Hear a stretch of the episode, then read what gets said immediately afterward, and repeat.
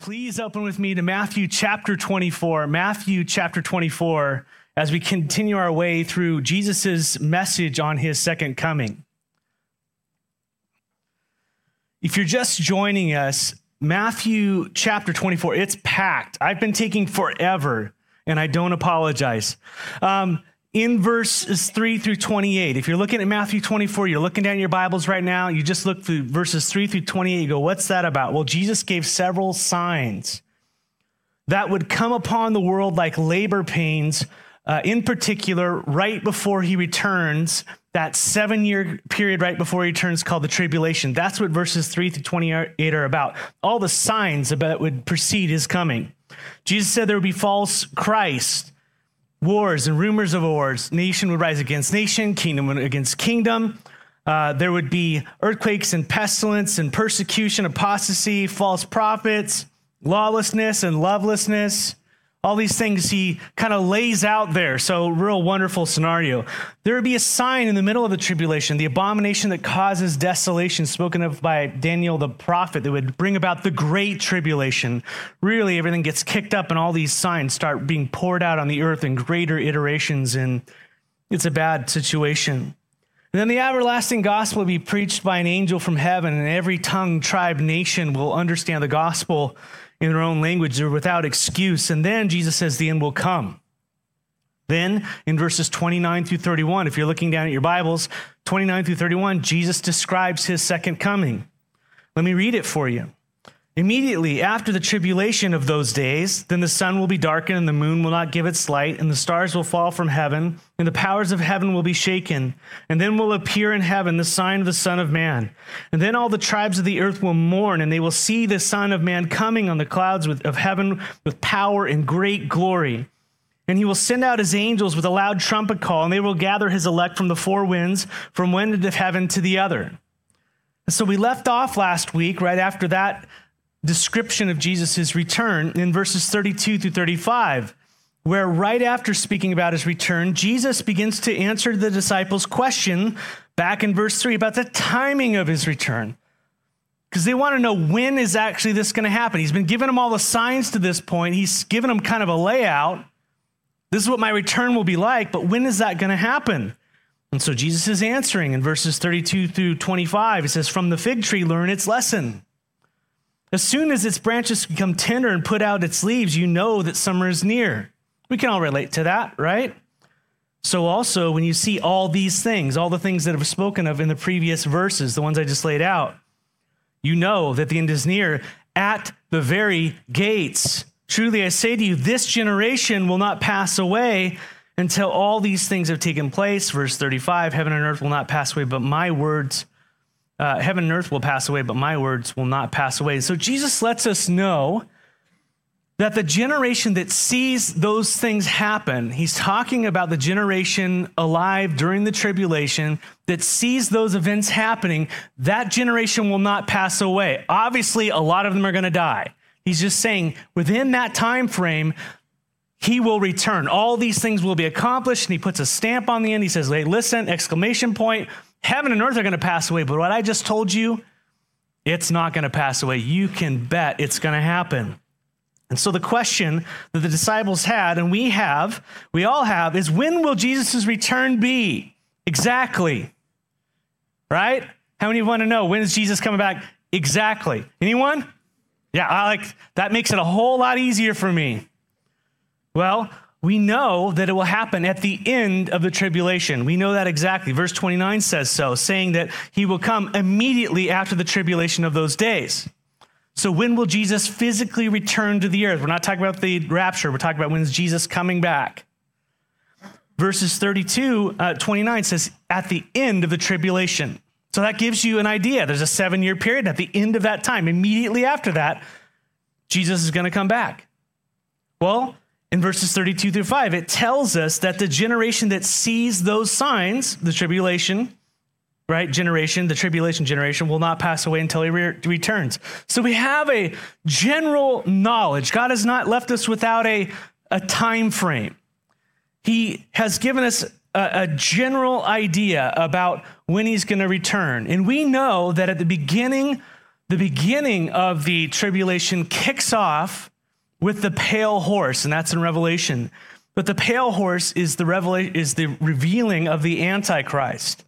And the, what the Antichrist does is he sets up a seven-year treaty that's spoken about in Daniel chapter 9, verse 27, and Revelation 6 8.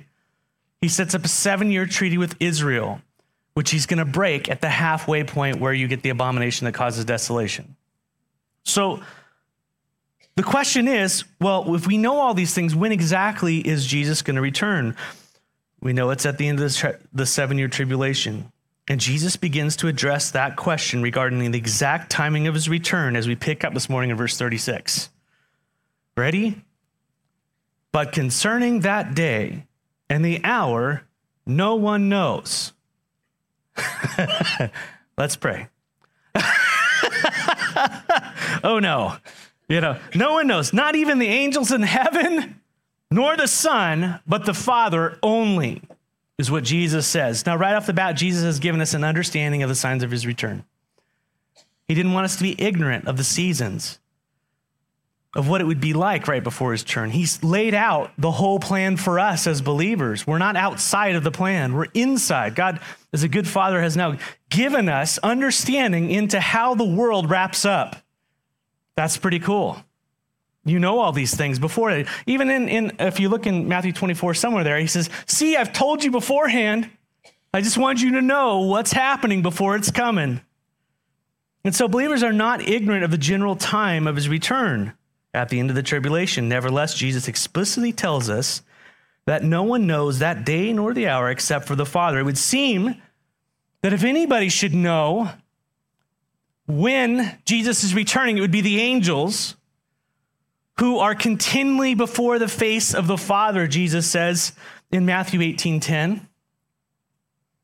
It, would you figure the angels who do the bidding of God and are right before his throne worshiping, they would be in on the plan? But what does it say? They don't know.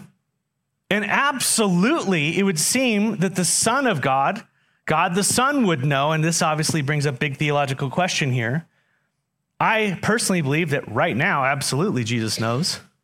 But in his flesh, Philippians chapter 2 6, it, when he was incarnate, he, being equal with God, didn't, he gave up his, his uh, many aspects of, of, of these things to become human. He, he, uh, he humbled himself, he descended, he condescended, is what they call.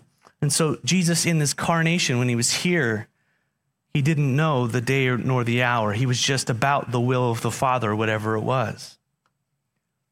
Obviously, God gave him revelation of things, but Jesus here says, I don't even know. But obviously, he does now. And so, if the angels don't know, and Jesus, when he was here on the earth, didn't know, what do we do with anyone who says they know the day, the hour Jesus is coming back? How many of you have heard, oh, the end of the world is going to happen in because of. How many of you heard that recently? And if you don't, then anyone? We absolutely, when people starts telling you when the world is going to end, when they tell you the days, in particular, the day that Jesus is going to return, that's what this is talking about. They say they know. What do you do with that? Either one, they're deceived, either number two, they're ignorant, or one, number three, they're lying, or all, all of them. So don't get caught up. If Pastor Matt says, Ah, I've got a revelation from God. He's coming back on this date, this time. Start throwing rocks at me, right? Church history is full of false predictions. If you just look within the last 200 years, you have something called the Great Disappointment. How many of you are, are familiar with what the Great Disappointment is? So it's if usually if you're not a church history kind of person, then you, you kind of don't know.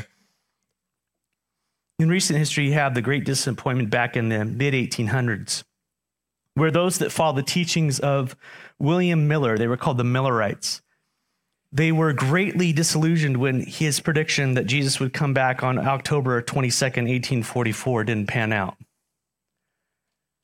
Where did he get that from? Well, he interpreted Daniel 8:14 in a certain light. Remember when we're talking about all those weeks and days and all that kind of stuff? Um, until the Messiah to return. Well, there's a verse there that talks about the cleansing of the sanctuary. And he interpreted that in all this math and type of stuff to say, hey, it's October 22nd, 1844. That's when Jesus is coming back. And he's going to cleanse the sanctuary. That means cleanse the world of sin, is what he was thinking. So you had a group of people who followed him, believed that. And when that rolled around and it didn't happen, guess what happened? The great disappointment. That's what happened. Everybody was disillusioned. And there are many groups, actually religious groups, that came out of that movement, the Seventh day Adventist Church. And they that's why not so much anymore, but they originally started out by holding on to something called investigative judgment. Investigative judgment began as, as part of this prophecy, basically, that because it was a failed prophecy and Jesus didn't tr- come back, they, the guy went back and said, Oh, well, actually, what happened they gave another date, I think. And then, then finally he said, you know what? Actually, what happened, because I got it wrong twice, is that Jesus moved from the outside of the temple in heaven to the inside of the temple, and he starts to investigate everybody. And if you're worthy of resur- resurrection, if he finds you worthy, then you'll be resurrected. That's Seventh day Adventist theology. So it's a works theology. Uh, and there's a lot more there. I don't want to, I'm just brushing over, but Jehovah's Witnesses came out of that background, the Millerites. And they broke away or they dis, they dis, they differed on the deity of Jesus Christ obviously there. So that all came out of false prophecy. That you can't get around that. Unless we throw stones, there's plenty of evangelical uh, pastors who are talking about when Jesus is going to come back and they lay down the exact days. Uh, you know, in recent years, Harold Camping, I don't know if you remember that guy. He's gone and he's he definitely knows now. Um, but the evangelist and radio broadcaster predicted that Judgment Day would be on September 6th. Uh, not September 6th, excuse me, that's the other guy. Uh, would be, um, I think it was May, yeah, 1994. That's it, September 6th, 1994. He said that that's when the world would end. And then he moved it to September 29th when that didn't happen. And then October 2nd, uh, then Jesus would return. Then May 21st, 2011, uh, he said, "Oh, there's going to uh, there's going to be Jesus will return, and there will be five months of fire and brimstone, and then on October 21st, 2011, then the destruction of the world." Nope. Just read Matthew 24, 36. No one knows the day of the hour. Matt does not know the day of the hour. I can tell you when it is. I have knowledge and revelation. You know where I got that from? Jesus said, immediately following the tribulation, the sun will get dark and the sign of the sign of the Son of Man will appear and he returns. When is that exactly? I don't know. It's at the end of the tribulation. That's all we know. So, church, are, you kind of get the point? How easy it is for us just to go in weird directions on stuff? Even with the political stuff going on, everything they're telling us. Just lock into the words of Jesus. You just know. You don't know. So dismiss it. So these predictions go on. We know the season, but we don't know the day or the hour. And in verse 37, Jesus gives an illustration of how ignorant this world will be when he returns. How absolutely you would have, you would, you know, as we're reading through all these signs, we go, you, you've got to know with everything falling apart, right? But that's not what happens. They're totally ignorant up until the moment that Jesus returns, that he's returning. They're, they're explaining it all away for for different reasons, probably. Verse 37, Jesus gives an illustration of how ignorant the world will be to his return. For as were the days of Noah, so will be the coming of the Son of Man. For as in those days before the flood, they were eating and drinking and marrying and giving in marriage until the day when Noah entered the ark. And they were unaware until the flood came and swept them away, and so will be the coming of the Son of Man. Jesus compares his second coming to the days of Noah, to the flood of Noah. In Genesis chapter 6 through 9, it describes those times in, in the flood of Noah, about the days of Noah. In particular, in Genesis 6, verses 5 through 8, it says that the Lord saw that the wickedness of man was great in the earth. Do we see that the wickedness of man is great in the earth? Very interesting. Well, how so? Excuse me. And how so? and that every intention of the thoughts of his heart was only evil continually. Listen, God, we look at the actions, but God sees into the heart. He knows what's going on when we don't. And the Lord regretted that he had made the man on earth, and it grieved him to his heart. That's another study. So the Lord said, I will blot out man whom I have created from the face of the land. Man and animals and creeping things and birds of the heaven, for I am sorry that I have made them.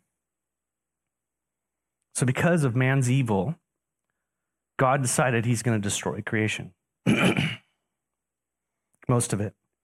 But it says in verse 8, if you're there in Genesis 6, verse 8, but Noah found favor in the eyes of God. Oh, praise the Lord. If you want to do a 23andMe, you're going back to this guy. God let Noah in on his plan about the flood. He let him know what was coming and that he would kill everyone and everything, and he was just in doing it. You know, it's interesting. I think we've got our theology wrong. If God is a God of love, why would he allow?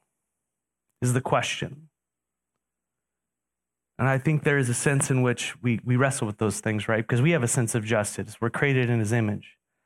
But there's the other side. If God is a God who is just and holy and pure, why would he allow us to breathe?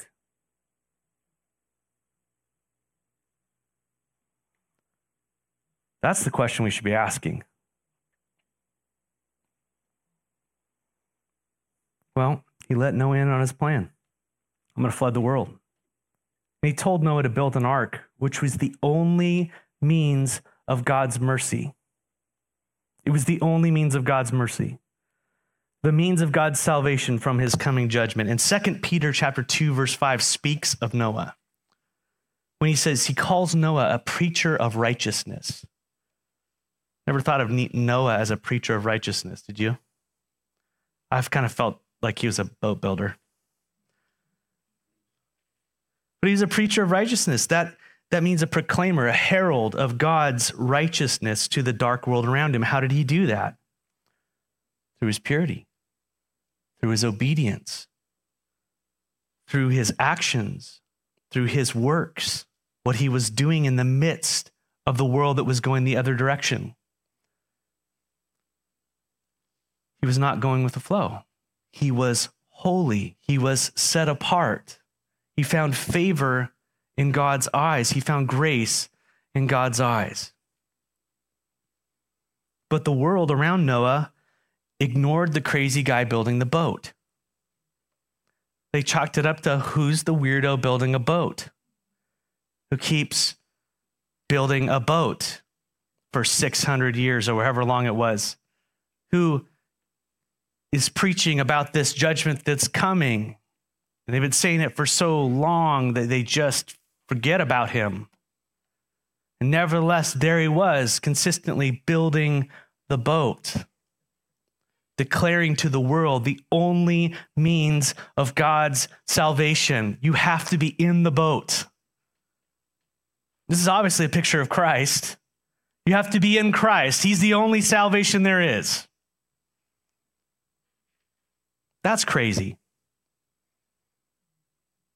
The world says. Jesus says back in Matthew 24 38, look at it, Matthew 24 38. For as in those days before the flood, they were eating and drinking and marrying and giving in marriage until the day when Noah entered the ark. The world was going on about their business, doing what they do. It's just describing life. Expecting nothing on the horizon, verse 39, and they were unaware until the flood came and swept them all away. Jesus says, So will be the coming of the Son of Man. That's exactly like it will be when he returns. Unaware of the world going about the way it is, and all of a sudden the, the waters start to rise. It starts to rain, and then there's nowhere to go, and then the end comes. No one knew that God would shut the door, but he did. And when he shut that door, no one's getting in. and everybody died, except for those who were in the ark. And the select animals, obviously, because God wasn't done with creation yet. Jesus says it'll be the same when he comes. That's what's going to be, that's what it's going to be like on the earth. That's going to be the attitude of the world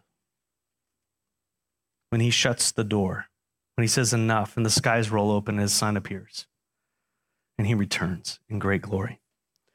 In Noah's day, the world was totally blindsided. And Jesus now says in verse 40, he looks, he does that and he looks ahead now.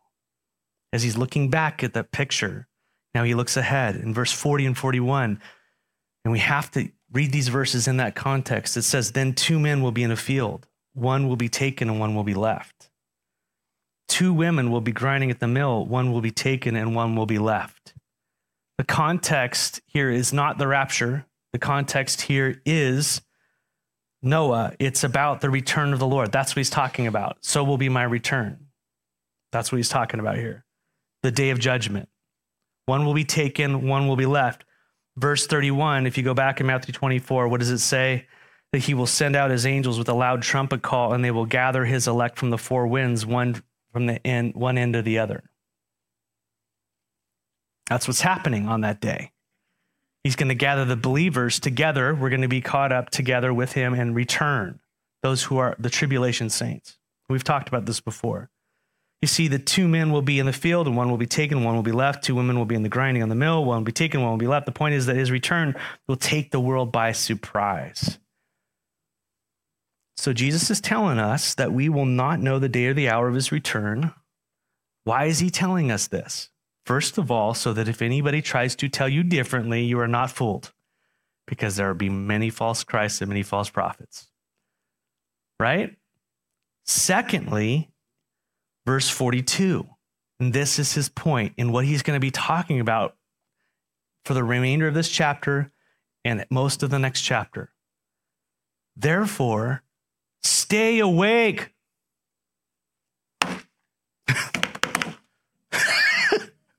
Therefore, stay awake, for you do not know on what day the Lord, your Lord, is coming. Right? He's telling us all this because they didn't know, but you know he's coming, so stay awake. Stay awake. Jesus is telling us how we as Christians are now to live in the end times, the times leading up to his return. And the first thing he tells us, if you're taking notes, I want you to write this down. Stay awake. Stay awake, right? Which means there's a difference between being awake and asleep. And this is important because this imagery is used over and over and over in the New Testament. I'm only going to give you a couple examples, but now he paints a picture for us in the rest of the chapter and most of the next one about how we as believers live in the times, in these last times, compared to the world around us. They're going to be unaware, but we're going to live awake. Does that make sense? They're going to be asleep, we're going to be awake. We are called to be awake, watching and waiting and anticipating his return. Now, in verse 43, Jesus begins a series of illustrations. He's going to do it in different angles to let us know about this being awake and ready and aware and faithful and uh, being caught doing what he's called us to do when he returns. All these types of things, right?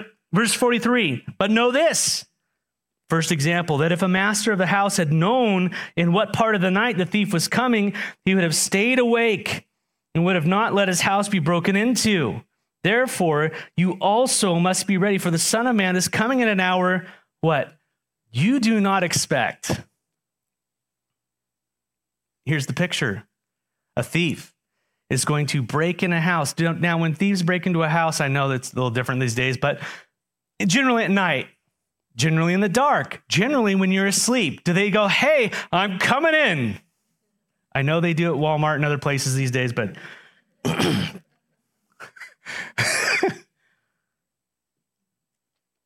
he's describing a thief in the night.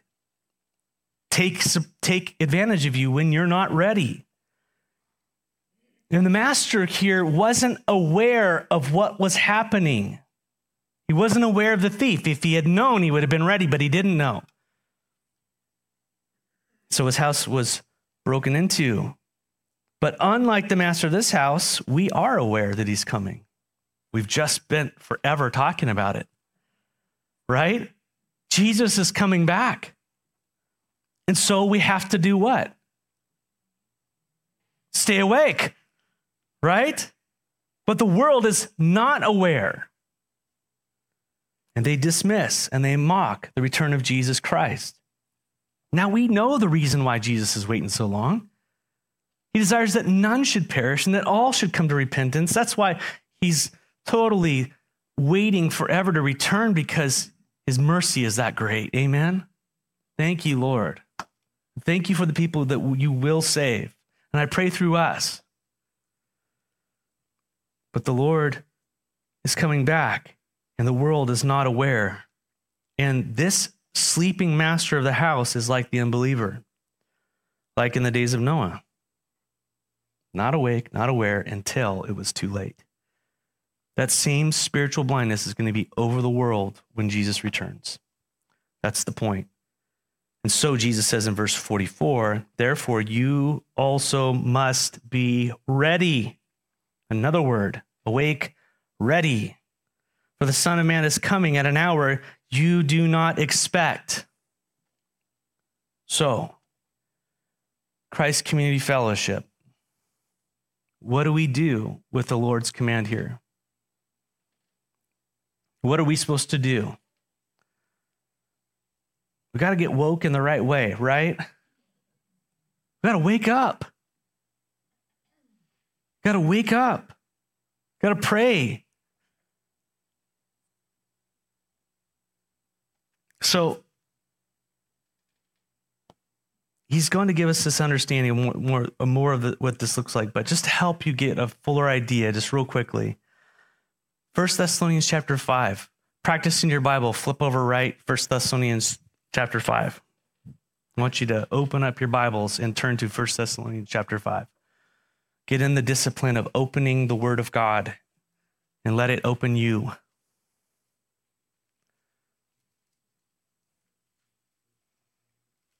Click on it, tap it, slide to it, whatever we got to do.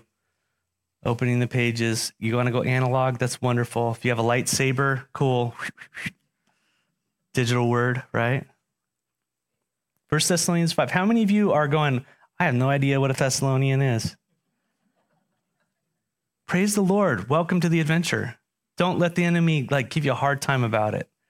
Come learn. Come learn how to go. You know what? I need to up my game. I need to find out where these things are. I got to wake up. Amen.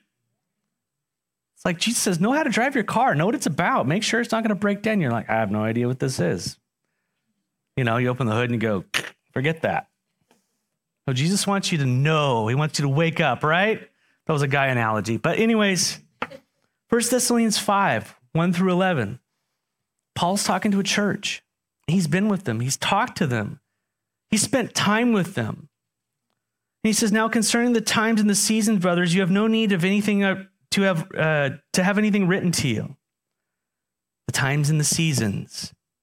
I don't need to write to you for you, you yourselves are fully aware that the day of the Lord will come what? Like a thief in the night. That Paul had taught them this. He was a good pastor. He taught them about the return of the Lord. Right? He was a good shepherd. So that they would be awake. You don't need, you know, they're, they're having concerns. They're writing letters back and forth because there's a, they don't know in fullness this stuff. But Paul's reminding them listen, when I was with you, I taught you. You have no need that I should teach you about this stuff again, but here it is. You yourselves are fully aware that the day of the Lord will come how? As a thief in the night. While people are saying, hey, there's peace and security, then sudden destruction will come upon them as labor pains come upon a pregnant woman, and they will not escape. Verse 4. Underline this. But you are not in what? Darkness. So he's going to use this imagery of dark and light, awake and asleep, to identify the difference between a believer and a non believer. You're not asleep. How? Brothers, for that day to surprise you like a thief.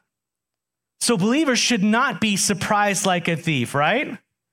We shouldn't be like going, oh my gosh, you know, Jesus is coming. I wasn't thinking of that. I wasn't aware of that. Obviously, we're all going to be surprised, but he's saying you're going to understand this is a big part of our waiting on the Lord. We live like this. Amen? Why won't it surprise you? Verse 5 For you are children of the what? Light. Children of the what? The day. We are not of the night or of the darkness. Verse 6, underline it. So then let us not what? Sleep. As others do. Who are the others? Or carnal Christians. But let us what? Keep awake and be what? Sober. Paul is just repeating what Jesus is saying in Matthew 24 and 25. Listen, a good pastor, a good teacher, a good elder, a good Bible study leader, they're going to remind you of what Jesus already said. They're just pointing out the same stuff. He, there's nothing greater than him. Amen. But he says there what? Verse 8. But since we belong to the day, let us be sober. They live in darkness, we're awake, we're sober, and soberness here is a picture of living godly lives in light of his return and rule and reign. Paul describes being awake as this. He says, if you just keep reading there, verse 8, having put on the what? Breastplate of faith and love. This is how we're living in faith and in love. And we have a helmet for salvation. I'm not going to get into all this. You can read about it in Ephesians as well. But so so why do we live this way? Why are we living like this? Why are we awake? Why are we sober? Why are we not falling asleep? Why are we aware of where First Thessalonians is?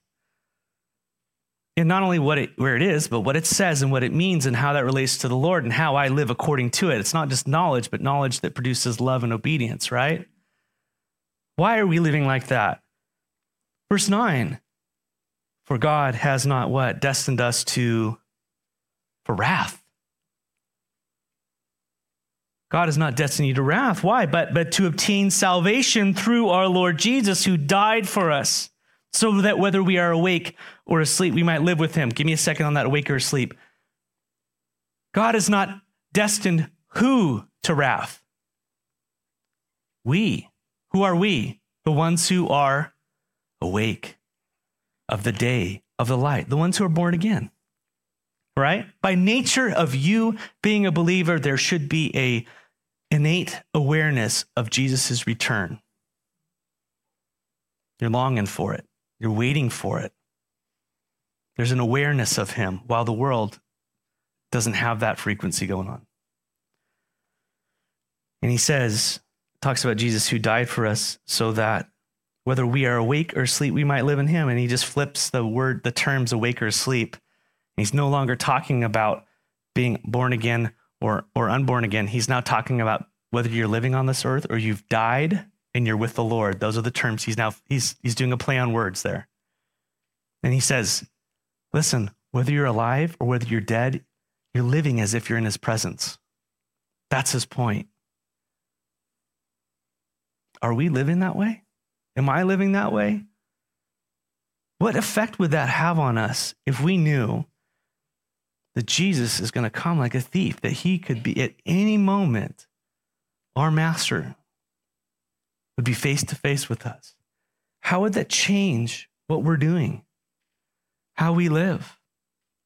And I don't say this to throw a guilt trip. I say it to say this is a time when God is calling us, you and me, to repent and to look unto the eyes of Jesus, to let him strengthen us and cleanse us and draw us and use us in this time that we have left for his glory. Amen. Therefore, he says at the end of that, encourage one another and build one another up, just as you're, de- you're doing. So we must be those who are awake. Back to Matthew 24, verse 45. Another illustration. Who then is the faithful and wise servant? Matthew 24. Those little leafy little things, like the little ribbons in your Bible. If you're super spiritual, you have two of them.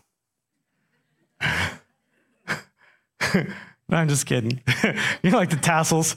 I'm just saying they're really useful. You know, a piece of paper, all that kind of stuff. I always have mine where I'm where I'm studying. You know, they're really helpful, so you can kind of go flip back and forth. So, so it looks like you know what you're doing. That's why I use it. Who then's a faithful and wise servant? Underline that term, faithful and wise, because you are going to see that through the rest of this. Because Jesus is talking about how we are to live in light of his return. Who's the faithful and wise servant, whom his master set over his household to give them their food at a proper time?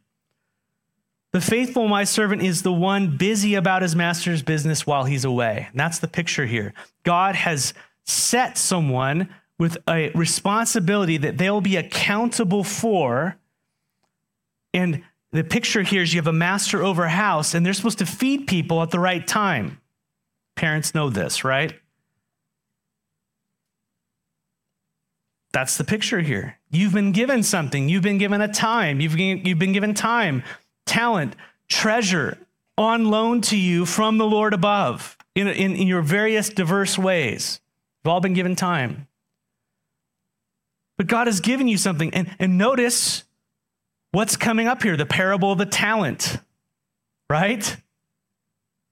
What do you do with what God has given you? Do you bury it? Do you invest it in the kingdom? All those things. This is all what Jesus is talking about right here.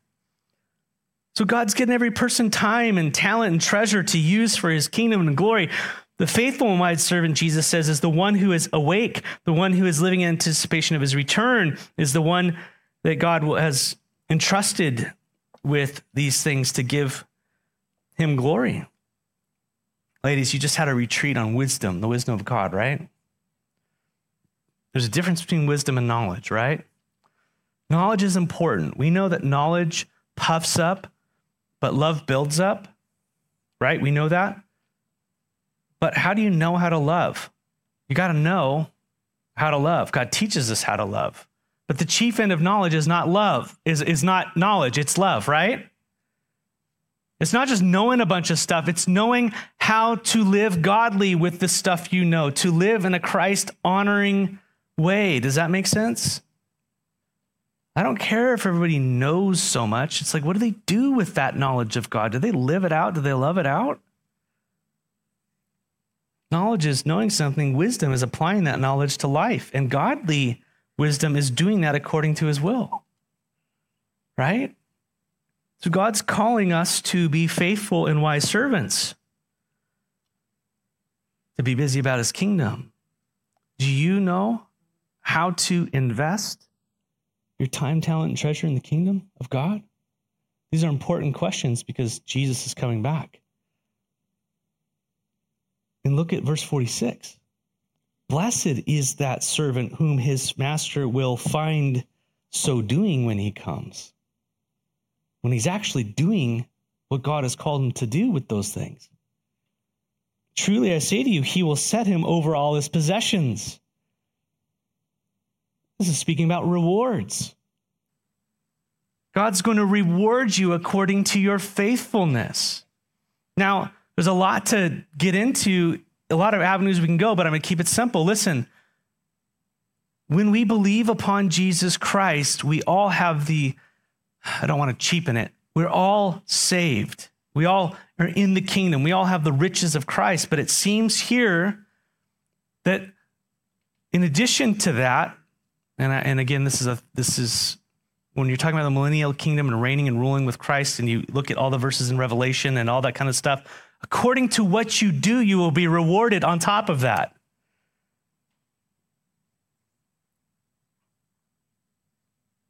Right? And we'll get into that more when we talk about the parable of the talents. But he says, man, you're going to be blessed if Jesus comes back and finds you doing what he's called you to do which means we got to find out what that is and do it. Amen? Truly, I say to you, he'll set him over all his possessions. He's going to give you more. He's going to bless you with more when he comes back, which is leading to ruling and reigning with him. So, what will you doing be doing the moments before Jesus returns? What will you be about? What are your priorities? Good questions. It's usually the faithful and the wise person who gets the promotion. That's the way it should be. Who gets the reward? Jesus is saying the same. When he returns, the faithful and wise servant will be the one who Jesus catches living righteously, being obedient, being faithful. Verse 48, however, but if that wicked servant says to himself, Hi, my master's delayed, he begins to beat his fellow servants and eats and drinks with drunkards, the master of that servant will come on that day when he does not expect him, and at an hour he does not know, a day and an hour he does not know, and what will he do? And he will cut him in pieces or cut him in half, cut him asunder, and put him with the hypocrites. In that place, there will be weeping and gnashing of teeth. I think that's describing an unbeliever. But I also, there's enough ambiguity there where I'm just like, whatever that is, I don't want to be in that camp. Anyone else? Jesus speaks here of what typifies unbelievers, those who have been given time, talent, and treasure by the Lord. And yes, their lives are not marked by faithfulness or wisdom, but rather godlessness. Living in darkness is the idea. That's how they live. Like there's no return of the master. That's the idea. That's how the world goes. Jesus says, I'm going to come on a day they don't expect it. I'm going to cut them to pieces. And Jesus is using imagery here. And he goes on to say, and there will be weeping and gnashing of teeth. Jesus is saying, I will judge them and I will send them to hell. That's what he's talking about.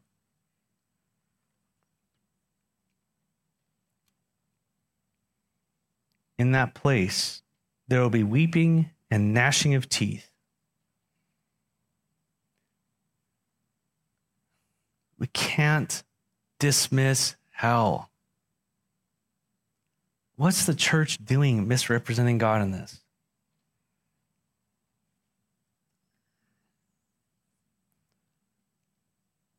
What does Jesus save us from?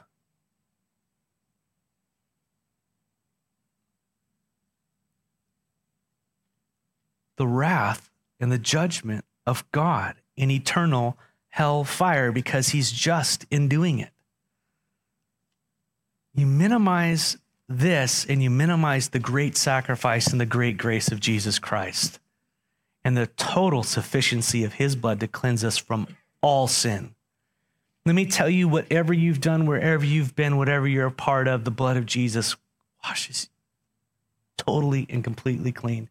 He is the ark. He is the only means of God's mercy and salvation. And he freely opens his arms to all who would come to him. Come to Jesus Christ right now. Be cleansed of all your sin. Call it like it is. And his blood has washed your sin away.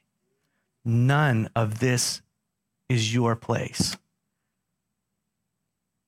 It is a great salvation. And hell is a reality that the world increasingly denies and chalks up to craziness. And yet Jesus warns us over and over and over about the reality of it. And we get to delve into that reality as you get into the latter half of 25. But as we know, and as for we know and believe, it's it's time to wake up. Amen, church. It's time to wake up.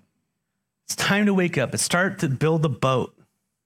Start proclaiming Christ be about evangelism, being about caring about en- enough about the Lord, loving the Lord more than loving yourself, looking out into the world and saying, I'm going to love them more than I love my own, what they think of me. I want them to be in the boat. I know I can't make them get in the boat. That's a God thing, but I'm sitting here building the boat, proclaiming the boat, living the boat in Christ. It makes sense?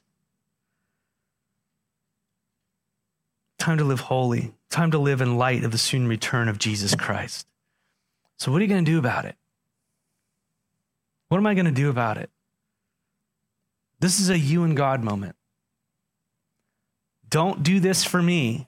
Don't do it for everybody else around you. You have to, between you and God, say, This I will submit to you. I'll follow you.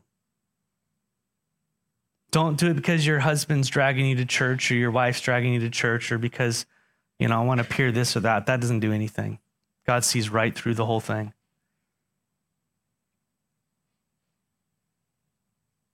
This is what the Spirit's calling us to as a church. It's time to live. Wake up, O sleeper. 1 Thessalonians 5, again, verse 4 through 11. I'm going to finish with this. Let me just read it all. But you are not in darkness, brothers and sisters for that day to surprise you like a thief. For you are children of the light, children of the day. We're not of the night, nor of the darkness. So then let us not sleep as others do, but let us keep awake and sober and be sober. For those who sleep, sleep at night, and those who get drunk, get drunk at night. But since we belong to the day, let us be sober, having put on the breastplate of faith and love, and for a helmet the hope of salvation. For God has not destined us for wrath, but obtain but to obtain salvation through our Lord Jesus Christ who died for us, so that whether we are awake or asleep, we might live in him. Therefore, encourage one another and build one another up, just as you are always already doing. This week, I encourage you to do that, to encourage one another and to build one another up, spur one another on to love and good works, encourage one another as we see the day um, approaching. Man, I don't know about you, but it is hard sometimes, right? and we need one another. And, and we don't need to play church. We need to be the church. And so to speak into one another's lives as you get together throughout the week and say, ah, man, I'm not doing well. I need help. I need prayer. And these are the areas that I need prayer and, and help and to encourage and build one another up in these areas because we all fall short and we've got one master and he's our great shepherd and he will bind our wounds and tend to us and he will heal us as we just seek him in the light. We are in the light. Amen. So, just an encouragement. Maranatha. Amen. Lord Jesus, come quickly. And then if you turn to, we, I, I know this is a big moment. We finished chapter 24. So I want to review it with you one more time. No, I was kidding. God, you're so good. Lord, thank you for this body of believers and we just thank you for your word to us. Lord, let us be awake. We can't manufacture that, but we can respond to your spirit. So we ask humbly that your spirit would speak to us now and wake us up, give us ears to hear. We pray not only for us, but every believer listening, Lord. And we pray for your church here in Walla Walla, our brothers and sisters at the different churches that are gathered in your name who love you and are called to you. Pray you'd wake us all up. It's a time to shine. Pray for our believers around the world, Lord, who are under heavy persecution, Lord. I know they're suffering, Lord, and we pray for them that you cause them to continue to live soberly. And Lord, it's going to all be worth it. These are light and momentary afflictions uh, compared to the eternal weight of glory. Lord, when you return and that glory drops on us like an ocean, it's going to be awesome. So let us live like it now, Lord. It's in your name we pray and we gather and we go. In the name of Jesus. Amen. All right, church. God bless you.